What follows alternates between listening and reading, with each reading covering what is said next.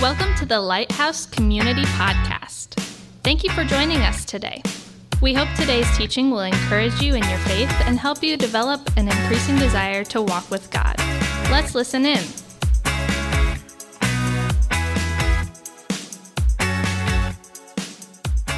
In Joshua chapter 2, there is the account of um, God keeping his promise to the nation of Israel. And so let me give you a quick backstory on what's going on there. Is that literally hundreds of years prior to, God had promised to the nation of Israel that he would give them a land of their own. And he kept referring to it as the promised land, and so did the people of Israel. And so now Israel is right there on the edge, ready to possess this land. There's one big problem there's people who are already living there. And another big problem is one of that group of people have a city known as Jericho where the walls are massive and thick and it is heavily fortified and nobody's getting in and, and tearing this place down. So it's like, well, what are we going to do? So Joshua, who was leading Israel at that time, he actually gets two spies. He sends them into Jericho to find out everything they can about that city to use it to their advantage. Well, while the spies were there, uh, uh, they needed a place to hang out and to hide. So the best decision young men came up with in that moment was to say, let's go hide in the house of a prostitute, right? uh, just saying, all right? That's when you're young, you don't make the best of decisions in your life, but they go and they stay there and they hide. Well, word got out, and the king of Jericho went, sent some people to Rahab's house. They said, Hey, bring those spies out to us. And Rahab says, Well, they were here, but actually they already left. If you leave now, you can probably go catch them. And so they're like, Okay, hup, hup, hup, hup. And they head on out of there and go chasing after them.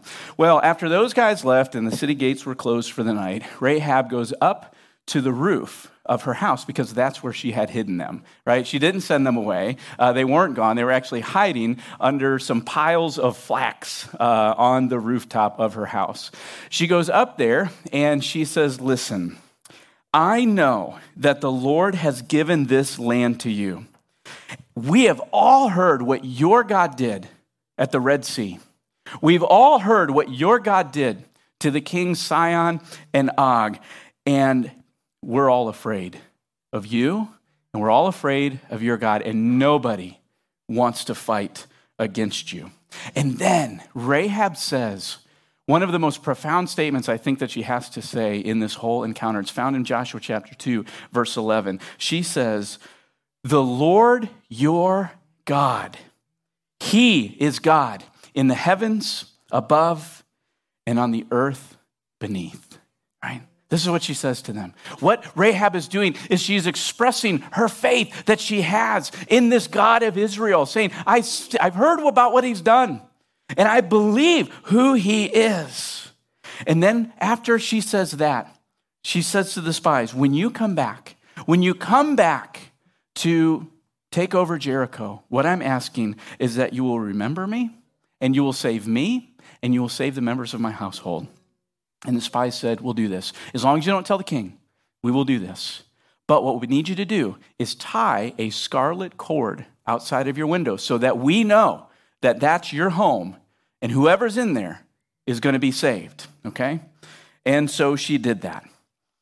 When Israel came back to, to come and fight against Jericho, they ended up conquering Jericho which was an amazing story. Um, we won't read that today. But maybe what's as amazing is that Israel kept their word to Rahab. They saved her.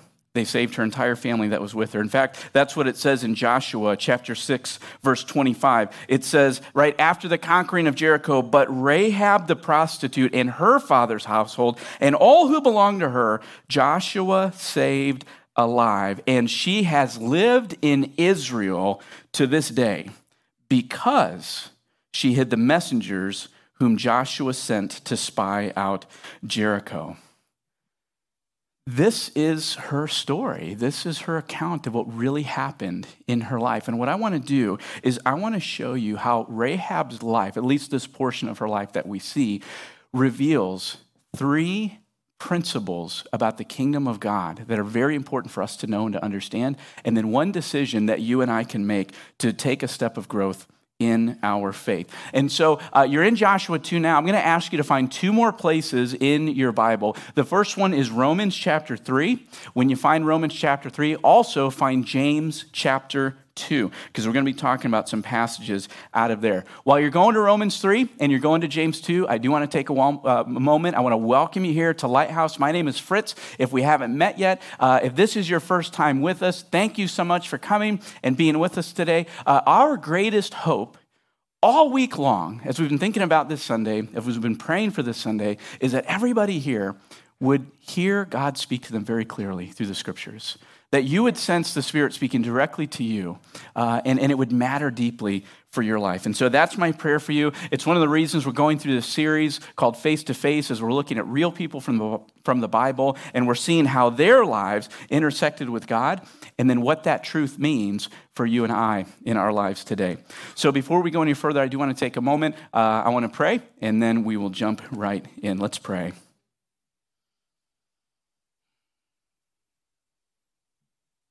God, it is, um, it is really easy sometimes to, to base my worth and to base my value on, on what I do or how well I do what I'm doing.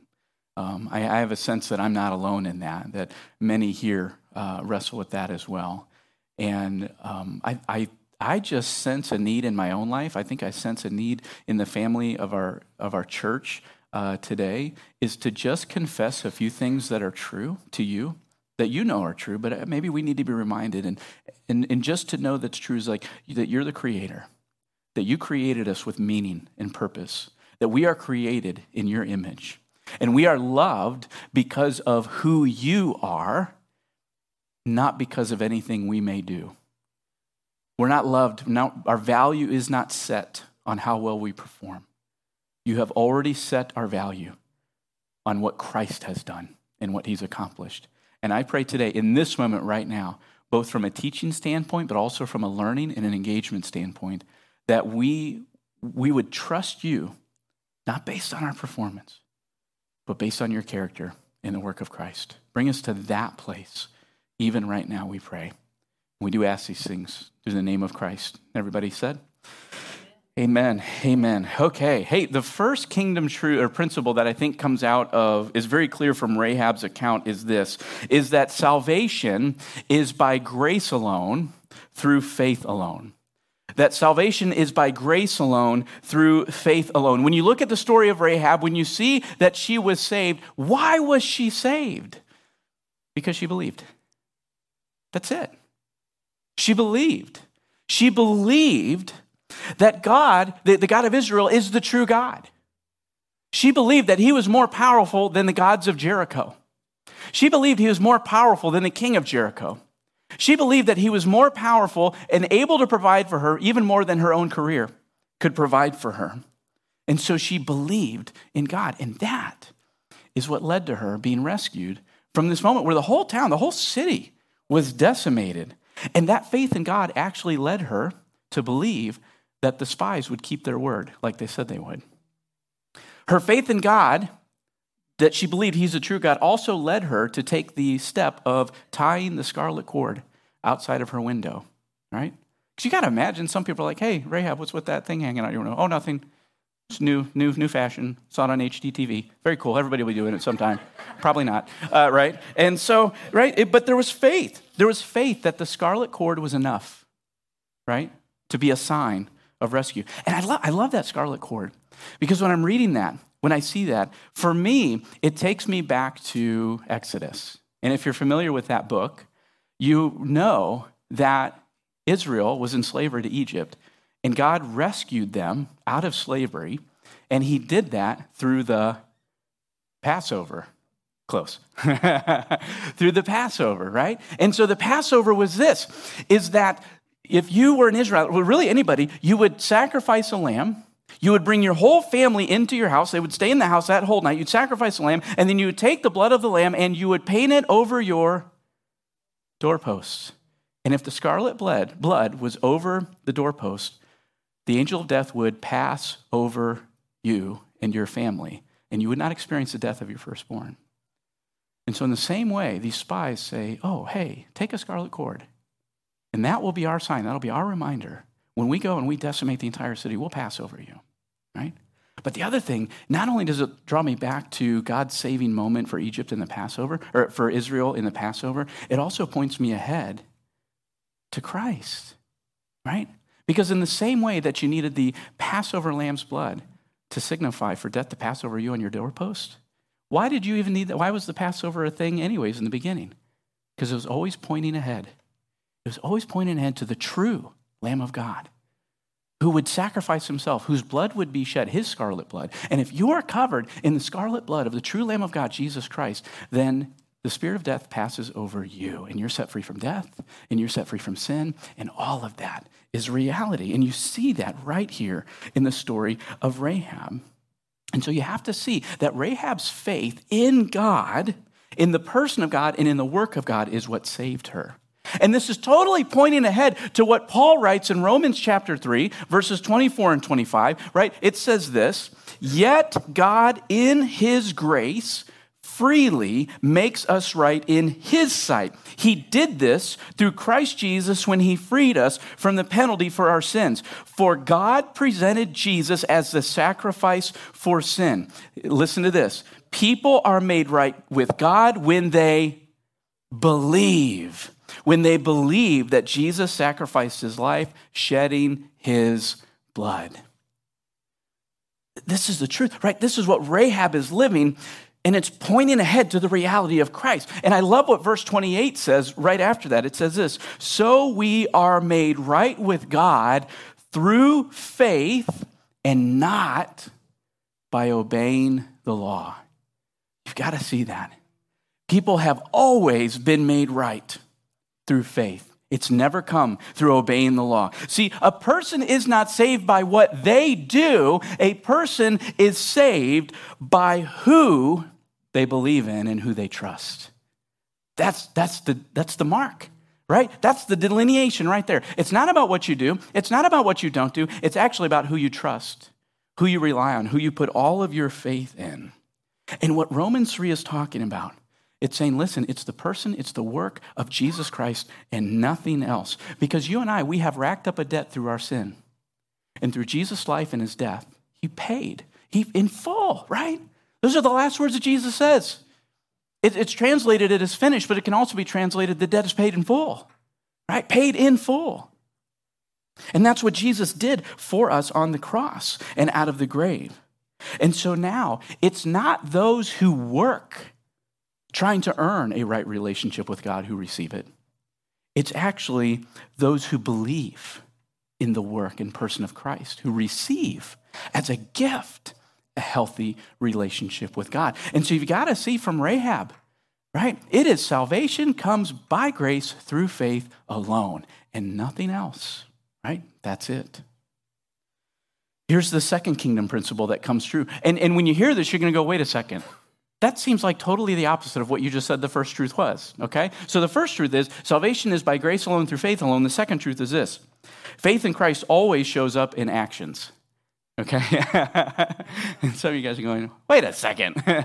I just had the, the carpet pulled out from underneath me. No, here, here's what I mean by that. So, how, how, and not that it matters that, you know, that we knew, but it does to a degree. How do we know that Rahab had faith in God?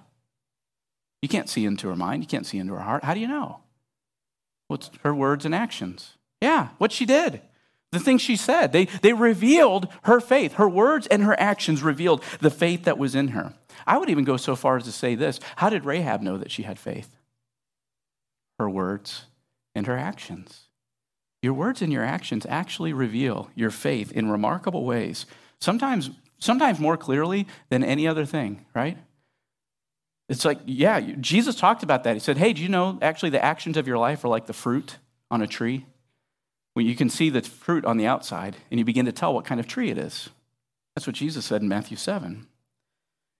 And, and I know some of you know the story of Rahab really, really well, and you're going, now wait a second. Uh, faith in Christ always accompanied by actions. Wasn't Rahab a prostitute? Didn't Rahab lie like a bunch of times in that whole account? How in the world do you bring those two together? Well, There's a couple ways. The first way is you can try to do theological gymnastics and go, well, Ray, you know, it was like wartime, and so like espionage and lying, like that's okay. So if you're in war or it's really bad, God's okay. You don't have to worry about his character. You don't have to worry about holiness. You don't have to worry about anything like that. Just he understands. Go ahead and lie, right? That's probably not good in biblical interpretation. But there are some pastors and some theologians who will take that step. Because what they're trying to do is go, well, how do we reconcile Rahab lying? And yet she's also been made righteous. She's been justified by her faith.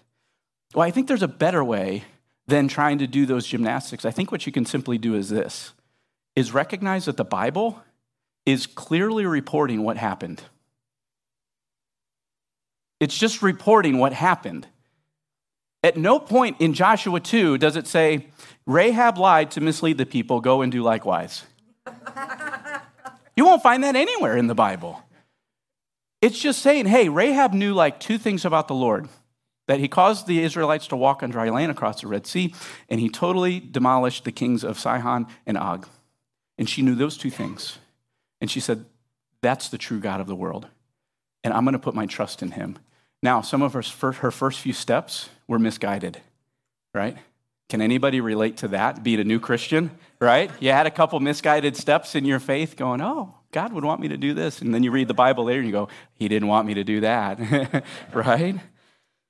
Yeah, that's what's happening here. And I love the Bible too because, like later in Hebrews 11:31, uh, Rahab is put in the Hall of Fame, right, with like Abraham and Noah and Moses, and like, look at all these great people of faith, Enoch.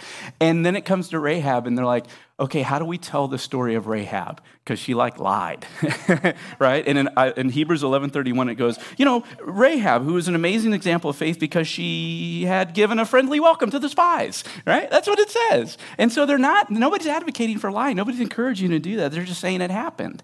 It's real, which is a whole nother proof that salvation is by grace alone, through faith alone. And you're going to make mistakes and you're going to misstep.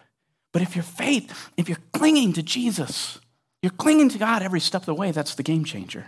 That's the game changer. Uh, if you look at James chapter 2, if you're there, right, this whole idea of faith and actions lined up, this is what James is all about. Chapter 2, verses 17 through 18 say this. So faith, so also faith by itself, if it does not have works, it's dead. But someone will say, You have faith and I have works.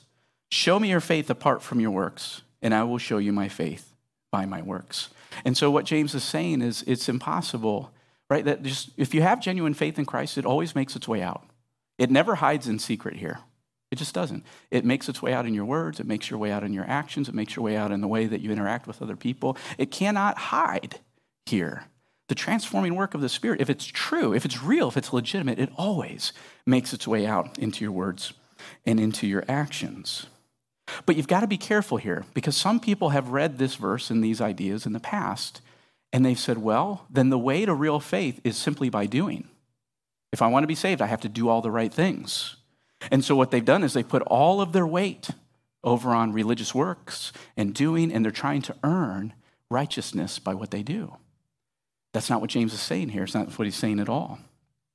Martin Luther is very helpful. At one point, he says there's a distinction between true doers and hypocritical doers. He says the true doers are moved by the love of Christ to do what they do.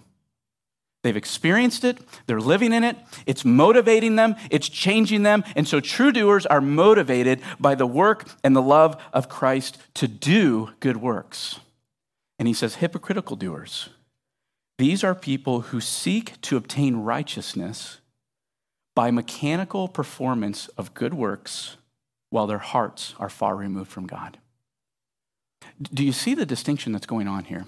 See, what Luther is saying is true doers, people who are working, who are living, who are acting by faith, have already experienced the love of God. They're already walking in righteousness because of the work of Christ.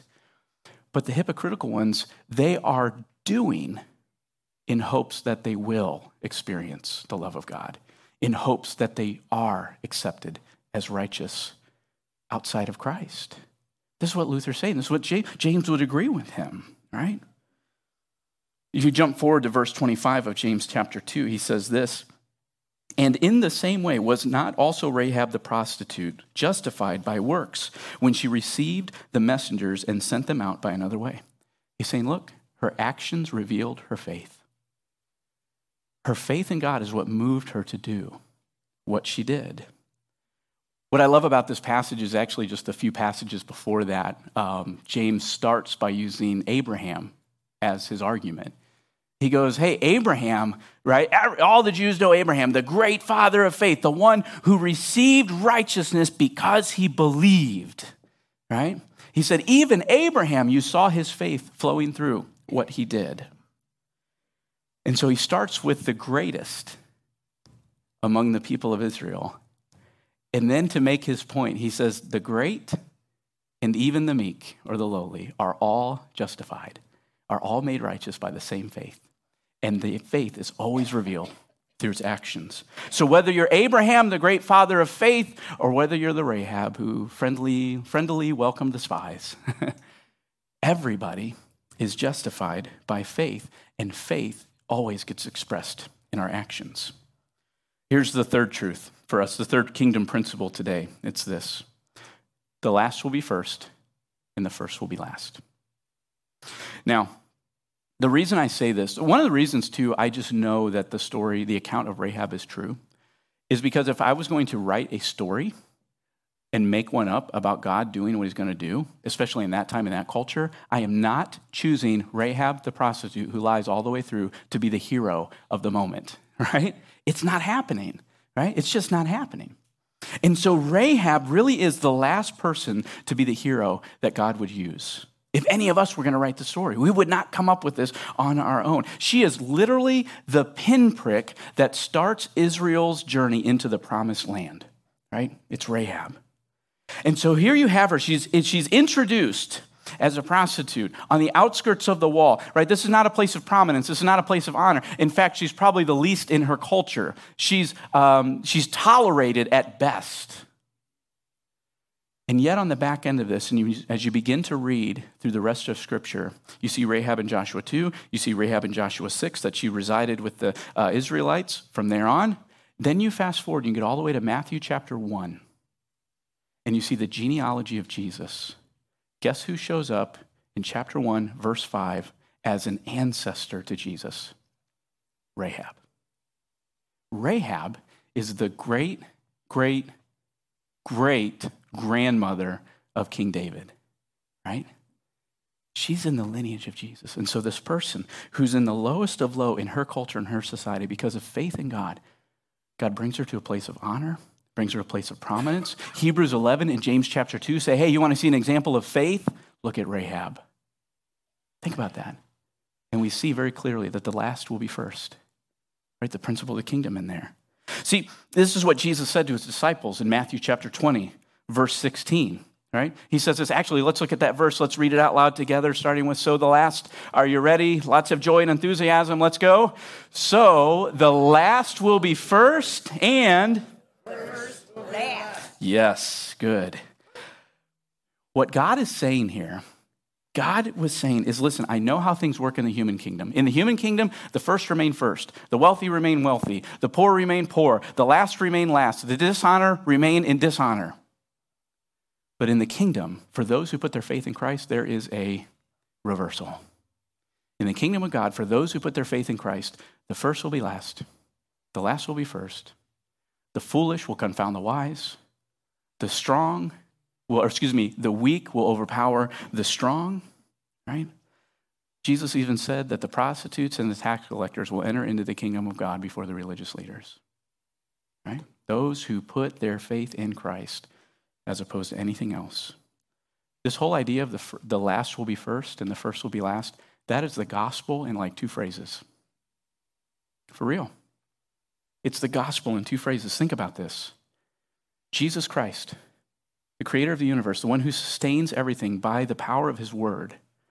Jesus Christ, the darling of heaven, enters into our world as, by all standards, a tramp a vagrant, a vagabond, traveling through our world based on who he was, all so that the beggars could become children. You see? The righteous one became sin so the sinful ones could become righteous. Jesus Christ, the first, became the last so that the last could become first. This is the gospel in one phrase, right there. This is Rahab's story. This is my story. And for those of you who are in Christ, this is your story. And for those who have not said yes to Jesus and yet you're kind of figuring this out and seeing what all it is, it could be your story, right? So, as I'm thinking about this, uh, just being really uh, transparent with you, this was a really challenging week to work on this message. Um, Rahab has a remarkable story, and as I'm praying, I'm asking the Lord, okay, all these things are true, and that's right. And it's like, what do we do? Like, Lord, what, what would you have us to do uh, to trust you in this way?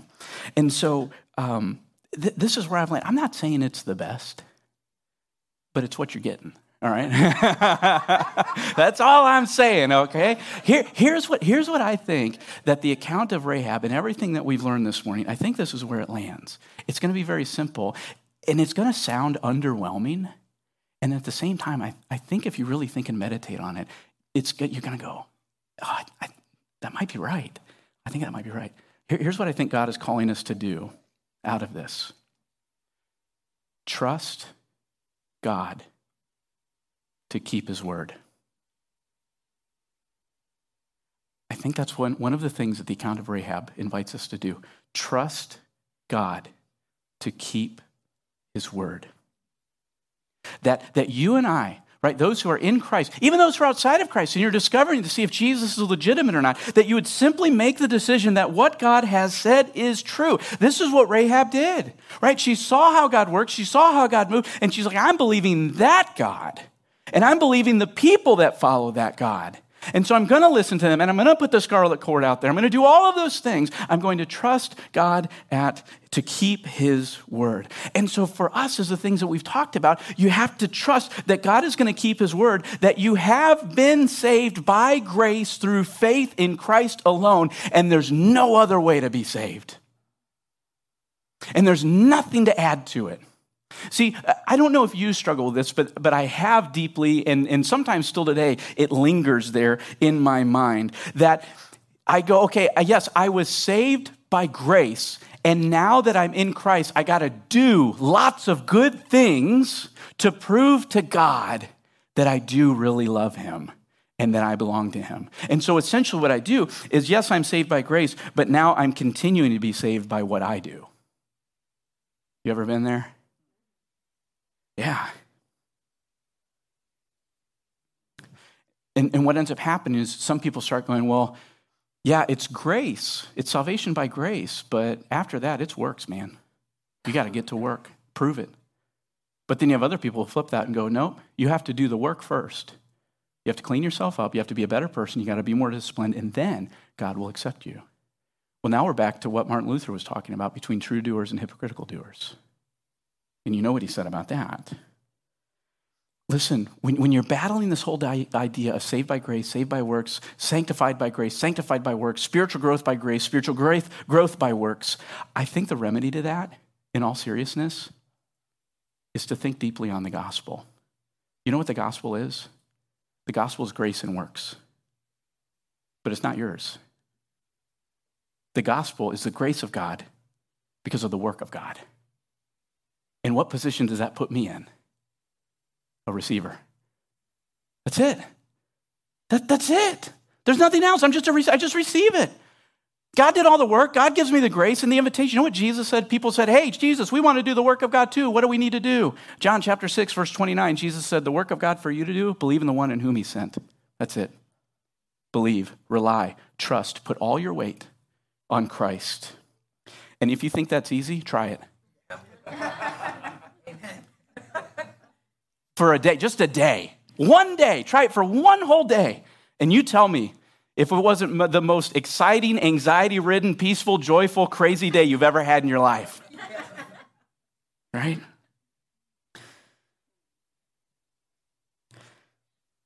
And so invite the gospel to motivate your actions, the words that you, the words that you say, the things that you do. In fact, if you take Jesus' words seriously, that the work of God is to believe in the one in whom you sent, you will actually see for the first time with amazing clarity that if you don't have the Holy Spirit in you, empowering you of every moment, you can't do it. You can't do it. It's impossible. So you trust God to keep his word, also with lines that that to that the first will be last and the last will be first is actually the best way to live. The idea that the first will be last and the last will be first, to keep God at his word, that that really is the best way to live.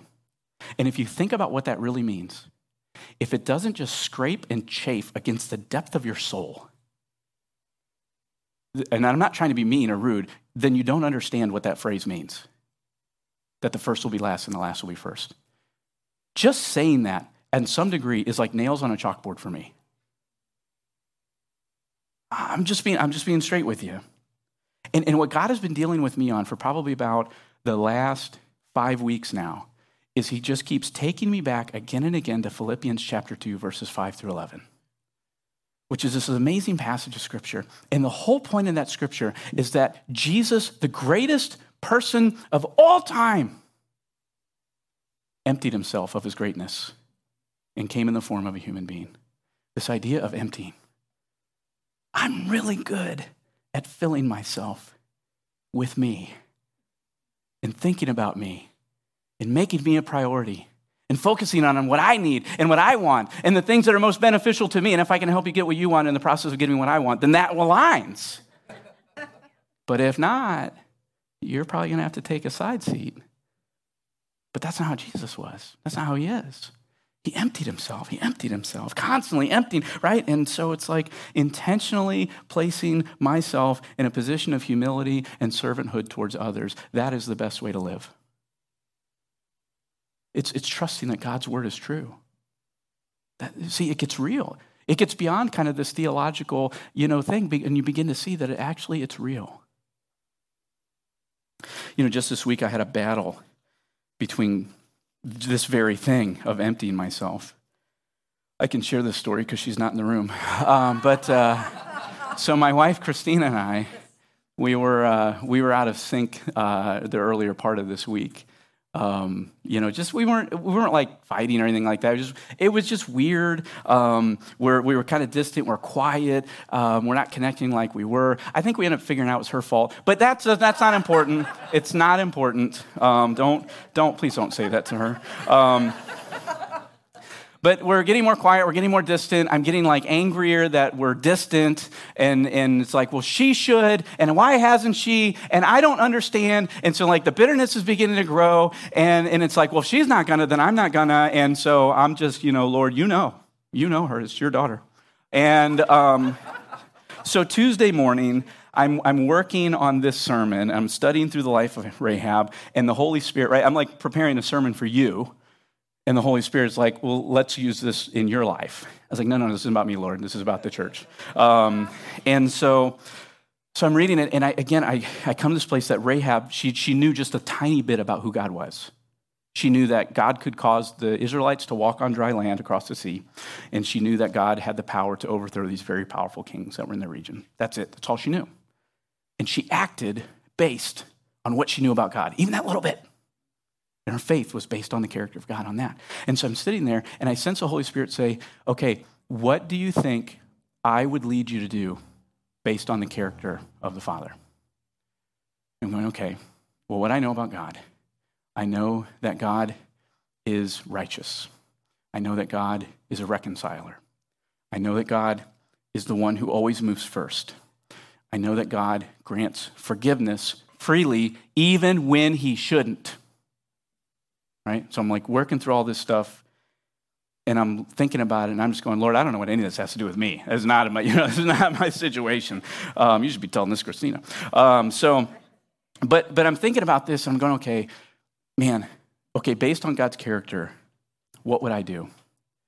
Well, I would probably humble myself.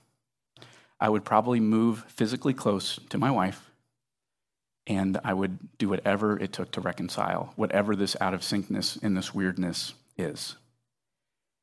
And, and you know what's wild? As I'm thinking through this and, and I'm, I'm going, okay, how am I going to do this? How am I going to walk in the house? What's it going to look like? All that kind of stuff. You, it didn't bother me to like reconcile a relationship. It didn't bother me to go get close to her and start that conversation. You know what actually was the biggest hurdle and the thing that I wrestled with and the thing that I argued the longest amount of time on the patio during that time? It was a humbling myself. It was a humbling myself. The emptying me of myself. Because I'm arguing, I'm explaining to God where I didn't do anything wrong.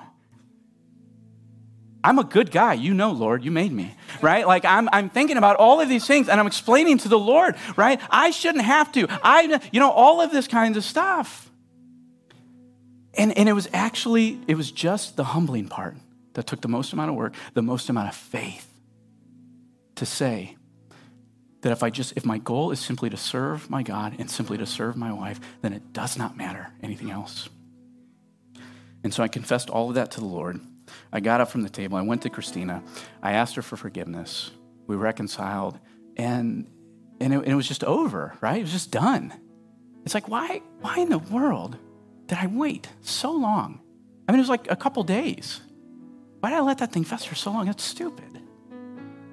That's how sneaky sin is. It's how sneaky pride is. It's how sneaky things like legalism will break into your life. You don't even realize it. Right? It's crazy.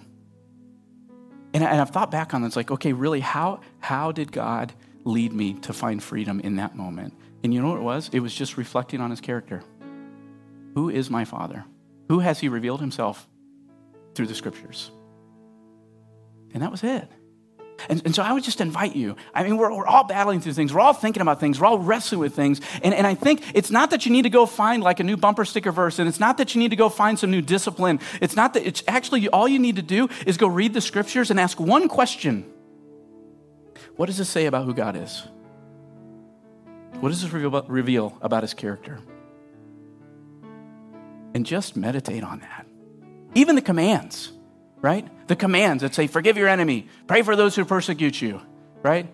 If your right hand causes you to sin, cut it off, right? All those types of things. Even in those commands, the character of God rings true. And I would start there before you ask the question, what should I do?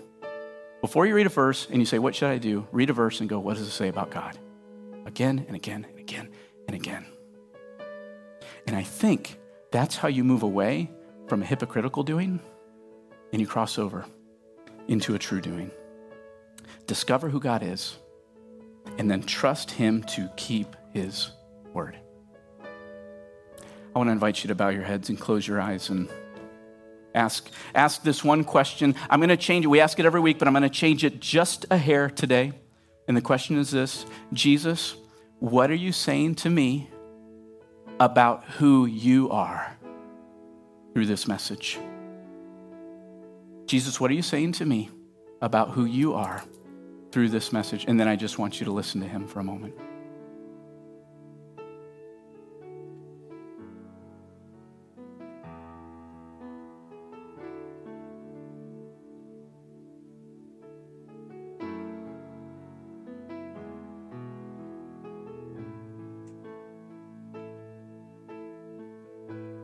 God being transparent before our church family my, I, I assume I'm not the only one. Trusting you can be very risky.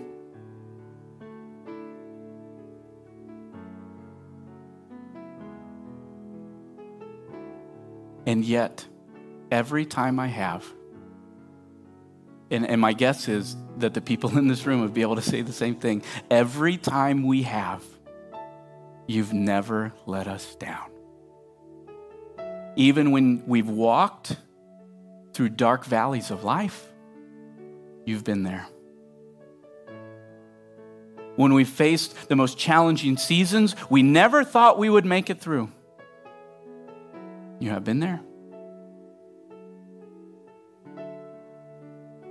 And I just wonder if today would be a day that would be a crossing moment for this church family, for me, for each one of us as individuals, where we go, yeah.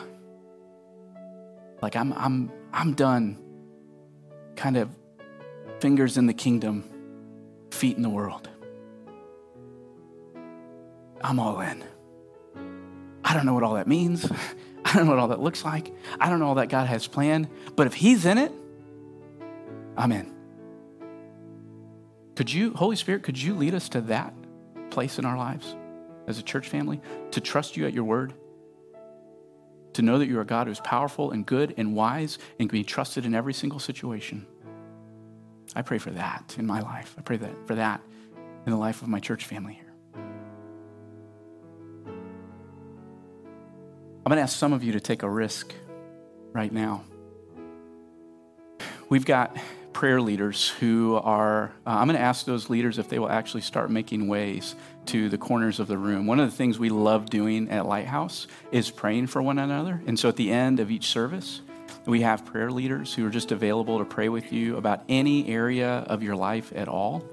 So uh, if you would start making your way to those corners so people know that you're ready to receive them in prayer, what I'm going to ask you to do this morning is if you have any any need, any prayer request at all, could be about what we've talked about today, could be about something completely different. What I'm going to invite you to do is when the band comes and leads us in one more song, I'm going to invite you to step out of your seat, come down the aisle, go to one of the corners, and just ask that person to pray for you. And these people have been trained, they've been prepared, they know how to pray for you. And so, yeah, it's a little bit risky. And yet, when God shows up, it's amazing and it's really, really good. And so, if you're here in the house, I'm going to ask you to stand as we prepare for worship together. And then I'm going to invite you to come and pray as well. Holy Spirit, I pray that you would draw every single person who needs prayer right now in Jesus' name, amen. Thanks for joining us. If you'd like to learn more about Lighthouse Community, check out our website at mylighthousecommunity.com or connect with us on Facebook. You're invited to join us live Sunday mornings at 9:09 or 11:11. Thanks again for listening to the Lighthouse Community Podcast.